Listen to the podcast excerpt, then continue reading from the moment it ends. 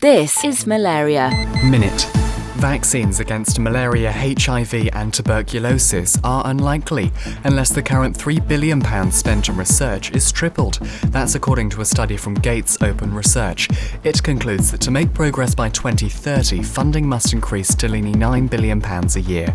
The first clinical trials of a new investigational drug are soon to begin. The drug to be tested is called DM1157 and was invented at the Portland State University and developed by DesignMedix. The drug is a modified form of the anti malaria drug chloroquine. However, many of the strains of malaria parasite have developed resistance against chloroquine.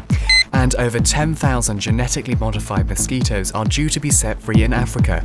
The genetic modification have made the male mosquitoes sterile. After two years and several dozen generations of interbreeding, they're now ready to be set free. That's all the latest news on Friday, the 14th of September. Malaria. Minute.